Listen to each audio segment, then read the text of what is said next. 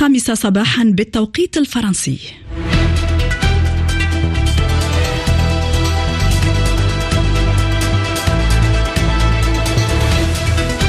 نشرة الأخبار الثانية في صباح مونتي كارلو الدولية أعدها ويقدمها آدم جبيرة. صباح الخير آدم. صباح الخير نجوى. طبعا صباحكم مستمعينا الكرام في أبرز عناوين هذه النشرة.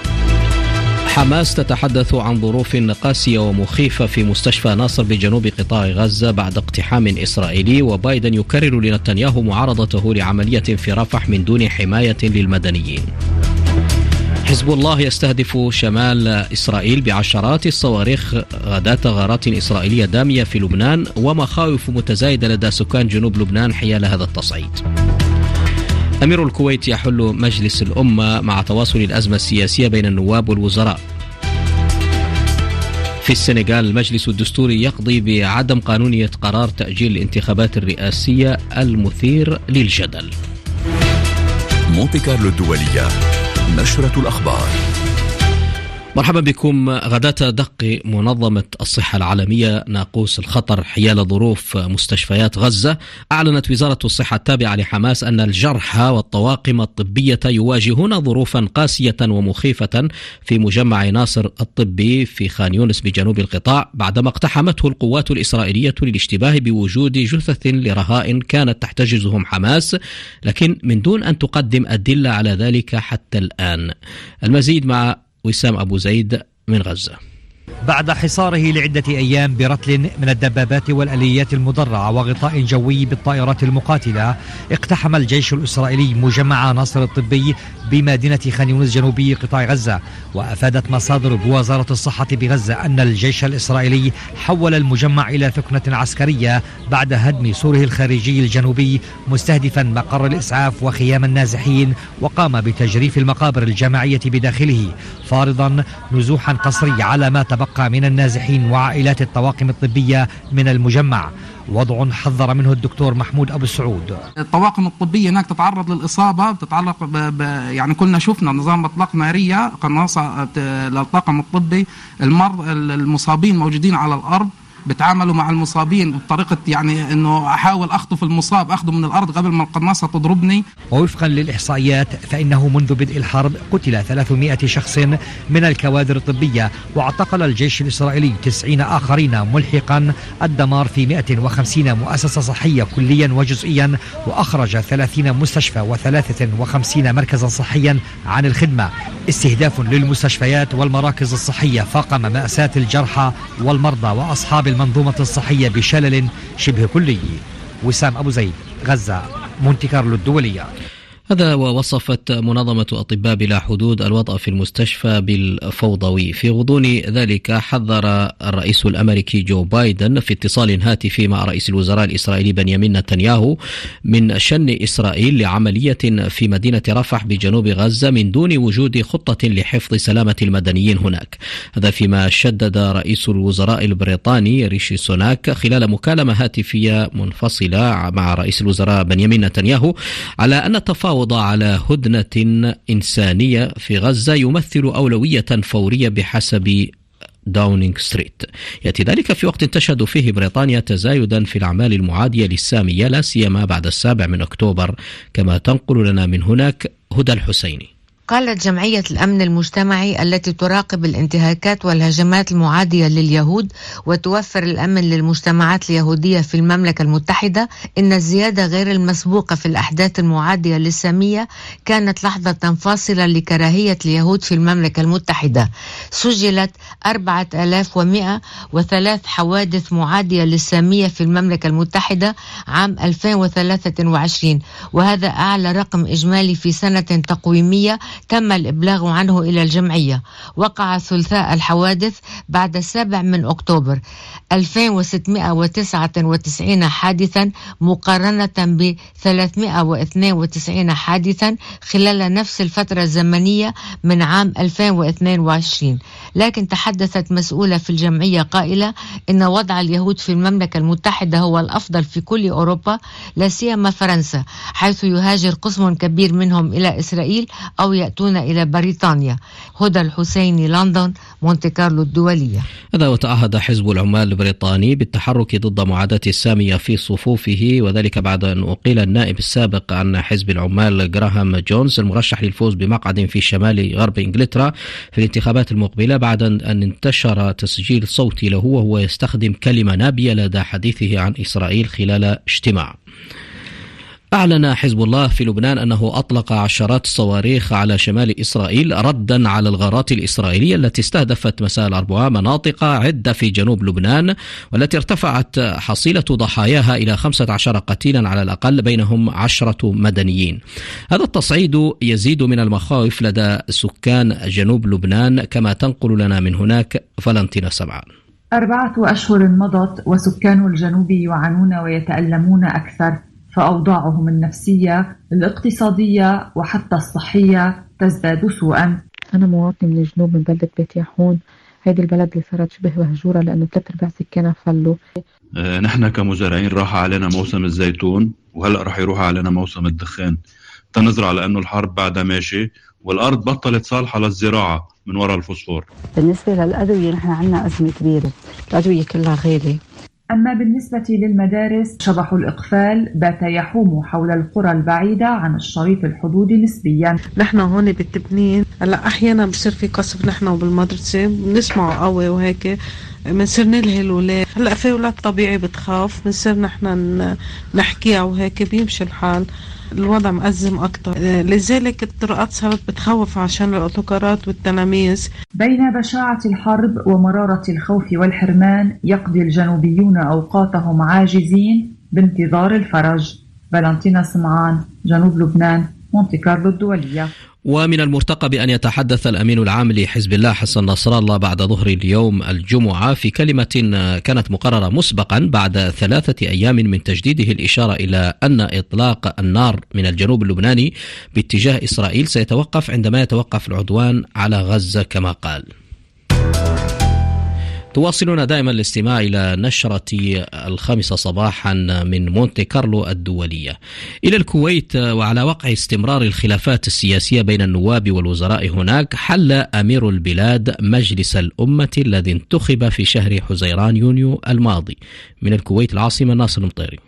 بعد ستة أشهر من عمله صدر مرسوم أميري بحل مجلس الأمة الكويتي بناء على ما بدر من المجلس من تجاوز للثوابت الدستورية في إبراز الاحترام الواجب للمقام السامي وتعمد استخدام العبارات الماسة غير المنضبطة حسب ما جاء في نص المرسوم الذي حمل أسبابا للحل بعد أزمة برلمانية حكومية عندما صوت المجلس على عدم شطب كلام أحد النواب المتعلق بانتقاد النطق السامي للأمير الكويت الشيخ مشعل أحمد الصباح.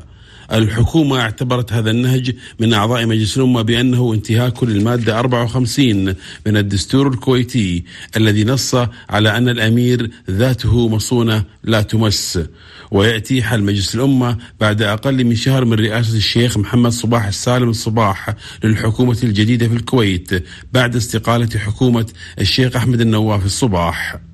ناصر المطيري الكويت مونتي كارلو الدولية. وكان أمير الكويت قد انتقد مجلس الأمة والحكومة لفشلهما في الوفاء باستحقاقات وطنية كما قال واتهمهما بالإضرار بمصالح الدولة وشعبها وذلك في أول خطاب له أمام مجلس الأمة بعد أدائه اليمين الدستورية أميرا للبلاد في كانون الأول ديسمبر الماضي. بحث وزير الداخلية الفرنسي جيرالد دارمانان في العاصمة السعودية الرياض مع نظيره السعودي الأمير عبد العزيز بن سعود بن نايف بحث سبل تعزيز مسارات التعاون الأمني في البلدين ووقع على خطة مشتركة لعدد من المبادرات ومشروعات التعاون بين وزارتي الداخلية في البلدين بحسب ما أوردت وكالة الأنباء السعودية الرسمية. وهنا في باريس يستقبل الرئيس الفرنسي إيمانويل ماكرون اليوم في الإليزيه نظيره الأوكراني فولوديمير زيلينسكي حيث يفترض أن يوقع على اتفاقية أمنية ثنائية. تحدثنا عنها أمل نادر. خلال اللقاء الذي سيجمع الرئيسين الفرنسي إيمانويل ماكرون والأوكراني فولوديمير زيلينسكي في قصر الإليزيه في باريس من المقرر أن يتم التوقيع على اتفاقية أمنية ثنائية بين البلدين بعد محادثات بدأت في تموز يوليو الماضي. هذه الاتفاقية من شأنها أن تحدد إطار عمل للمساعدات الإنسانية والمالية طويلة الأجل بالإضافة إلى دعم إعادة الأعمار والمساعدات العسكرية. وذكرت مصادر دبلوماسية فرنسية أن فرنسا ستعلن عن تمويل بقيمة 200 مليون يورو لمشاريع مدنية تنفذها شركات فرنسية في أوكرانيا. وتأتي جولة زيلينسكي بين باريس وبرلين في ظل انتقادات روسية لفرنسا على أنها تلعب دورا متقدما في دعم أوكرانيا وقد اجتمع وزراء خارجية كل من فرنسا وألمانيا وبولندا في الأيام الماضية لمناقشة كيفية مواجهة حملات التضليل الإعلامي التي تتهم موسكو بالقيام بها ضد هذه الدول. اتهم البيت الأبيض روسيا بالعمل على تطوير سلاح مضاد للأقمار الاصطناعية وهو أمر يثير قلق الولايات المتحدة الأمريكية لكنه لا يشكل وفقا لها تهديدا مباشرا على العرض. جاء ذلك غداة تحذير أعضاء في الكونغرس من تهديد لم يكشفوا تفاصيله لكنهم قالوا إنه يشكل خطرا على الأمن القومي الأمريكي. من جهتها نفت موسكو في وقت سابق هذه الاتهامات وصفتها بالخبيثة والتي لا أساس لها من الصحة كما تقول روسيا وصفتها أيضا بأنها حيلة من البيت الأبيض لمحاولة تمرير حزمة مساعدات لأوكرانيا بمليارات الدولارات تشهد حتى الآن تعطيلا في الكونغرس بسبب تباين بين الإدارة الديمقراطية والجمهوريين.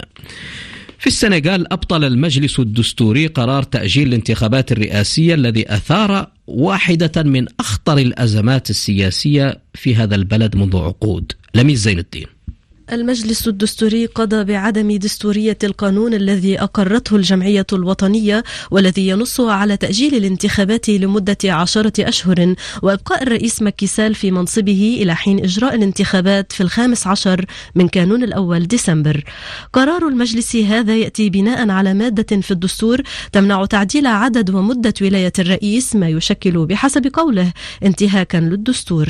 المجلس الدستوري أشار إلى استحالة تنظيم الانتخابات الانتخابات الرئاسية في موعدها المقرر في الخامس والعشرين من شباط فبراير إلا أنه دعا السلطات المختصة إلى إجراء الانتخابات في أقرب وقت ممكن. الرئيس السنغالي من جانبه عزى قراره بتعليق الانتخابات إلى خلاف بين البرلمان والمجلس الدستوري بشأن أشخاص منعوا من الترشح في حين قدم مرشحون رئاسيون ومشرعون عددا من الطعون القانونية ضد هذه الخطوة وسط تنديد المعارضة بانقلاب دستوري وفي ظل دعوات لتنظيم مسيرات حاشدة رفضا لهذا القرار. وقبل وقت قصير من صدور قرار المجلس الدستوري شهدت البلاد إطلاق سراح عدد من المعارضين كإجراء للتهدئة السياسية فيها بعد أن هزها التأجيل المثير للجدل للانتخابات الرئاسية كما أطلق الرئيس ماكيسال سراح عشرات المعتقلين تحت ضغوط دولية. أعرب مسؤولون أمميون كبار في مجال مكافحة الإرهاب عن قلقهم إزاء التدهور الأمني في غرب إفريقيا بسبب ترسخ وجود تنظيم الدولة الإسلامية وجماعات تابعة له في هذه المنطقة. رياضيا كشفت صحيفة الإكيب الفرنسية وموقع ذا أثليتيك الإلكتروني أن كيليان مبابي أبلغ إدارة باريس سان جيرمان برحيله عن النادي في يوليو مع انتهاء عقده ليصبح لاعبا حرا بعد سبع سنوات من انضمامه إلى الفريق الباريسي. فراس العشي. مبابي أخبر إدارة الفريق الباريزي بقراره على أن يتم الإعلان الرسمي في الشهور المقبلة قبل الثلاثين من يونيو 2024 وكان مبابي قد مدد عقده مع الفريق الباريزي في صيف 2021 لمدة عامين مع خيار التجديد لعام إضافي وهو الوحيد المخول لتفعيل بند العام الإضافي الصالح حتى الواحد والثلاثين من يوليو الماضي إلا أنه لم يقم بتفعيله. ومنذ انتقاله إلى باريس سان جيرمان من موناكو. كان مبابي دائما هدفا ثابتا لريال مدريد في غالبية فترات الانتقالات الشتوية والصيفية. ويبقى النادي الملكي حلم النجم الفرنسي. إلا أن أندية إنجليزية قد تدخل على الخط من أجل هذه الصفقة. أبرز الأسماء ستكون ليفربول وربما أرسنال. إذا مسلسل مبابي ما يزال مستمر. ومع مبابي وأخبار مبابي نأتي إلى نهاية هذه النشرة وكان فيها. حماس تتحدث عن ظروف قاسية ومخيفة في مستشفى ناصر بجنوب قطاع غزة بعد اقتحام إسرائيل له. حزب الله يستهدف شمال إسرائيل بعشرات الصواريخ ذات غارات إسرائيلية دامية في لبنان. النشرة انتهت مستمعينا لكن الفترة الصباحية تتواصل معكم دائما فابقوا معنا